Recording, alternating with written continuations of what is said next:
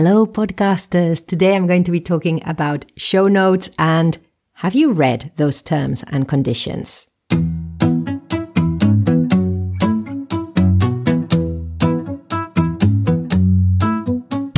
Hello and welcome to episode six of Adventures in Podcasting. My name is Pilar Orti and I am in a slightly different setup to the previous five episodes.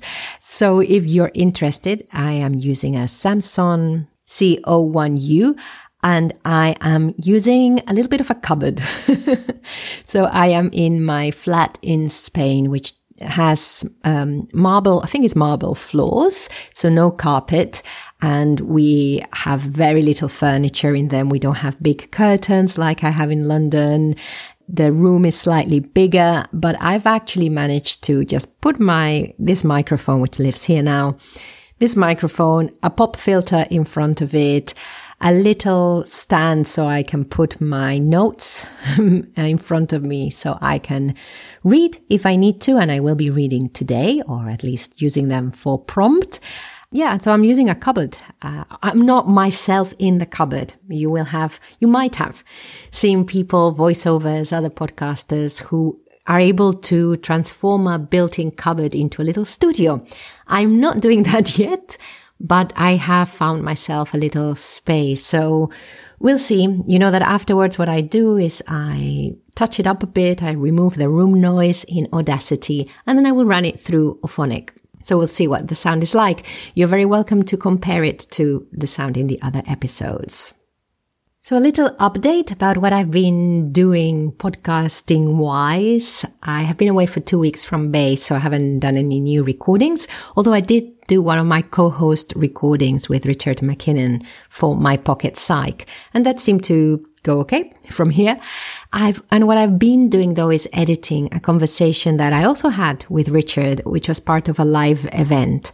We talked about loneliness in remote teams and I think it was being recorded through StreamYard. It was a LinkedIn event, which I think you need to be hooked onto another platform uh, if you want to do it properly.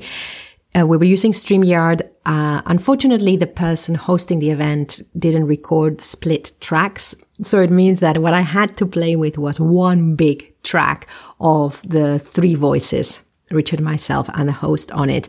But actually, I have a feeling that Richard was muting himself while he wasn't uh, speaking. I don't know what I was doing, but there's not too much of me underneath his voice when he's speaking. And the host definitely muted herself. And one of the things that I was thinking of is it, it does take a little bit of effort to edit something that is live, of course, unless you just want to release it as a, okay, this is the live recording and that's it. Because there are some things that are quite fun during the live event as they're happening in the moment. But that actually, if you picture your podcast listener listening to them, the moment's gone. We can take a lot more rambling in a way and a lot more of repeating and oh this person is saying oh no let, let me just read that again that kind of thing that was one of the moments i edited out for example was the host of the event read a comment from somebody that was coming in through in the chat and they said, oh, well, and then at the end, they said, you know what? I read that really badly. Let me read it again.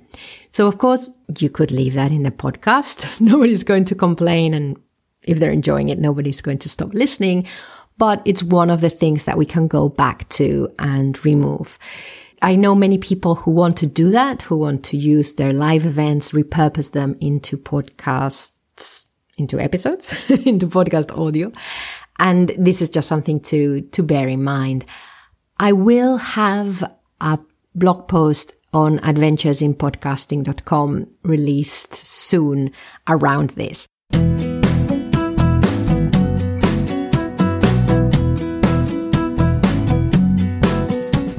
Wanted to catch up uh, on a couple of things from the last episodes, and one of them is this. Um, the, the issue of show notes and transcripts. So if you've been following along, you will know that I was thinking, what should I do? Shall I do normal show notes? Shall I do transcripts? What I've decided to do in the end is to script the episode beforehand. Having said that, I'm not following that script right now and I won't follow it, I think, as I continue, but at least I've got the show notes done. in working through what I want to say in the episode, I've been scripting it. And in doing that, I've got myself a nice set of show notes that I can put up on the website. And I might do an edited version for the apps. So for the show notes that go into the media host into Buzzsprout, but I, I might leave them as is. And so I thought I'd talk about show notes today for those of you who are starting your first podcast, or for those of you who've been doing it for a while and you might just want to have a little bit of a reflection on who your show notes are serving. And so for this, I'm just going to read a little extract from Plan Your Podcast, which is a small book I have, which you're very welcome to buy on any platform that sells ebooks or, or paperback also. And it's a, it just explains what the show notes are for. So they have two functions. They let potential listeners know what the episode contains. So this is for potential listeners and it provides listeners with a roadmap of the content. And this for me is the basics of show notes, but I think um, many people forget about them. They do have that dual function.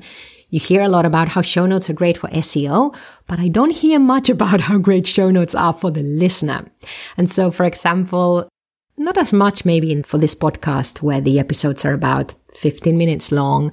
But when you have episodes uh, or podcasts like the 21st Century Work Life podcast, which is one of my podcasts, sometimes we refer to articles, we mention books, and we might have a bit of advice. And it's really good to capture that in a place so the listener, the person who's been listening can go back and refer to that.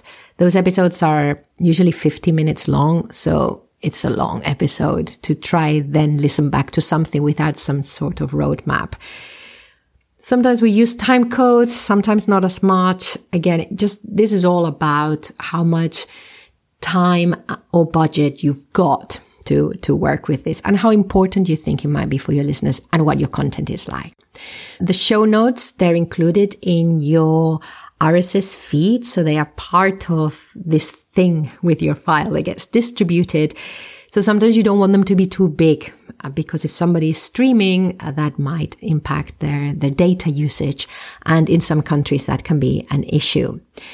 Some shows have only a couple of sentences describing what the episode is about as part of the show notes that you put in your media host. So if you're using Buzzsprout, for example, this is the, the place for show notes. It might be very brief and then you point people to a website with more extended show notes, which is what I think I'm going to do here.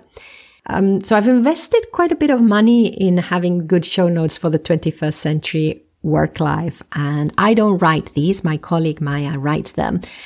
And these show notes, they read more like a blog post. Well, some listeners have remarked that they're the most impressive part of the show because not many people do this. So it helps us to stand out. I also know that they help with search engine optimization because I get a lot of spam referring to them. Uh, so th- this means that bots looking for relevant keywords are finding them online. So I do know that it brings people to our website. They're well written. They have keywords, but not because we've stuffed them, but because it's what we're uh, talking about.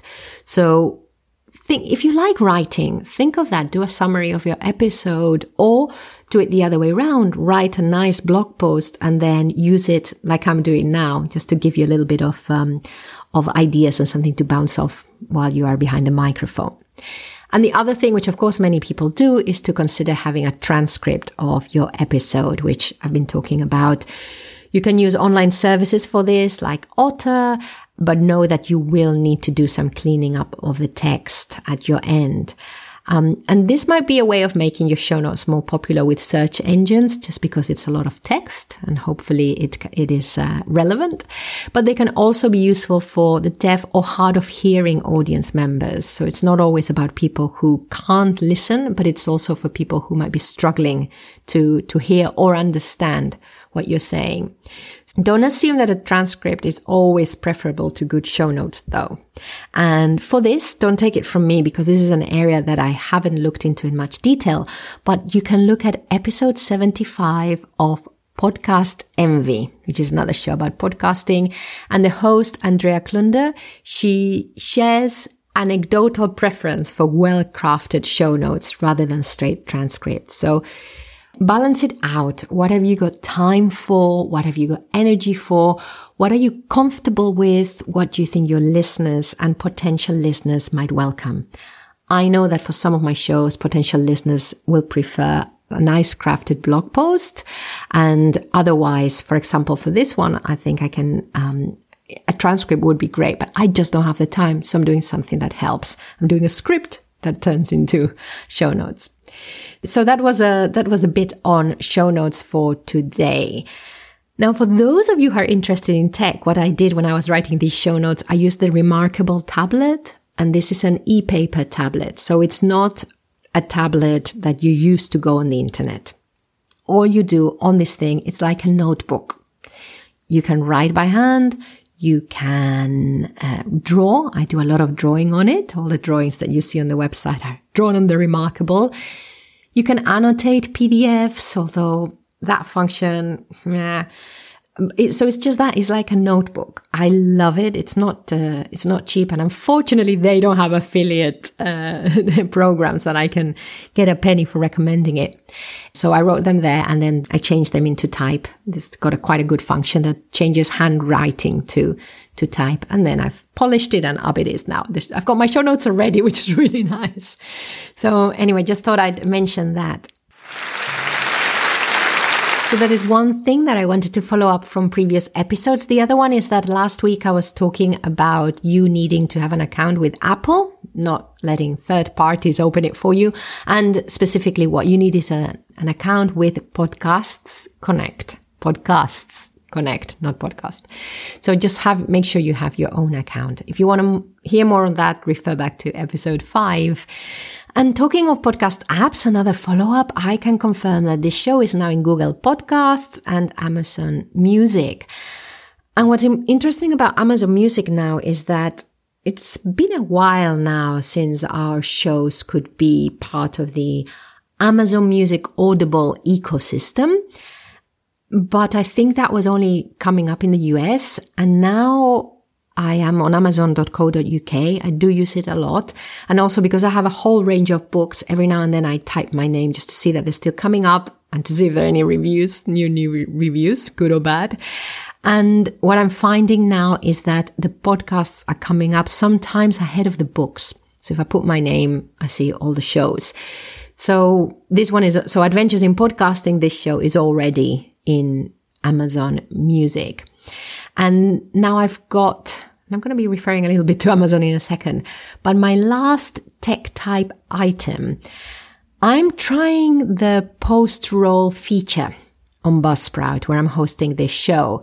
And how this, what this does is you can upload a short piece of audio and a, to be included as a pre-roll. So before your episode or as a post roll after your episode.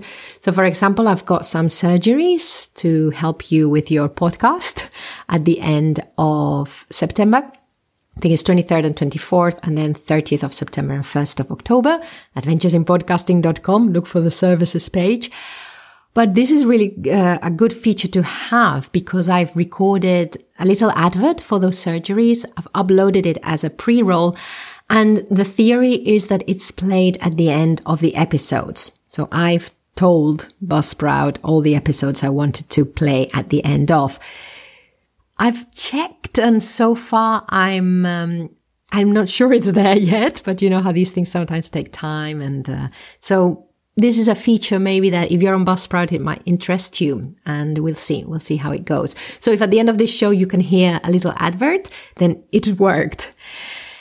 Right. So I think this is uh, the last techie items. Now today I want to bring to your attention the terms and conditions of your media host because we're so used to signing up and agreeing to terms and conditions. You know, I used to read them all, but now I don't. I will look, um, I will read them if, for example, Amazon uh, has, for example, for KDP or as an affiliate there, um, KDP's Kindle Direct Publishing, where I publish my books with them. If they have an update, I might read the update. If it's a platform that I'm not very familiar with, I will check it, but I used to do it a lot more. If not, you end up just spending your day reading terms and conditions. But I came across an it's a news item, an article, which really looks at the terms and conditions of your podcast media host. So for me, it would be Buzzsprout, it could be Libsyn, etc. And there's also something else that I did look at some point and I thought, okay, I'm glad I did that. The terms and conditions of the platforms that you're sending your show to. So, for example, I was talking earlier about Apple Podcasts or Google Podcasts or Amazon Music. They've got terms and conditions too. So even when you go to your own media host and tick the box that says, Hey, I want you to send my podcast to that place, you should know what you're signing up to. so I will give you an example now. Gaana, which is, uh, I think it's quite big in India, and I've been hearing about this from Libsyn, which is the other host I use.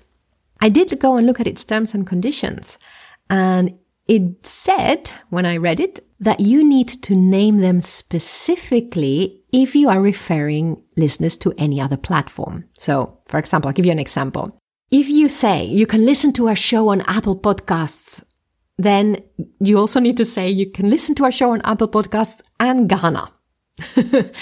but if you say you can listen to us on your favorite podcast app, then you don't need to mention Gaana. I read this and I thought, okay, well, of course, the chances of anyone finding out and coming after you, blah, blah, blah, they're very, very small. However, at least try and find out because then you can decide whether you go along or not. And from then on, I do avoid. And somebody at one point said, "Oh, you can listen." no, no, no, no! Don't say that.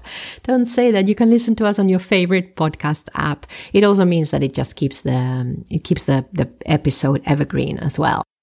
And just in case you're wondering how I came to think about this and why I thought I'd share it with you, it was prompted by an episode from Podcast Insider, which is hosted by the Blubrry Guys, who are another host company.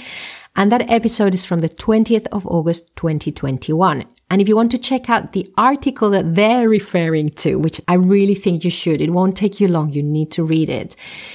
It doesn't just talk about some media host, but also places that you are likely to have signed up for their terms and conditions, like Amazon Music and YouTube. And the article, if you want to uh, do a quick search, some unusual terms and conditions from podcast companies. And this is an updated article, 16th of August 2021, and the author is James Cridland. So I think really do that. Um, I think I really, really recommend that. Okay, so I think that's that's it. Uh, if you are curious, it took me about an hour to prepare the script for this show. And it took me about 20 minutes then to turn it into a blog post, which will be the show notes on my website. I might just put the whole thing up in the media host, even if it makes my RSS file uh, feed really full, because I don't know if, I want to be uh, doing another third piece of editing. But just so that, um, just just to to share that with with you. In the next episode, I'm going to be talking about your ethical responsibilities as host, as well as other stuff. And after that, I'll probably be talking to you about your intro and outro. So thank you for listening very much. Uh, here's my own outro, the outro I've got prepared for Adventures in Podcasting, and you might get a post roll after that. So thank you very much for listening. Those are my thoughts and adventures for today. The important question is though, have you got any adventures to share? I'd love to hear from you and share your experiences with the other podcasters listening to this show. Get in touch via adventuresinpodcasting.com.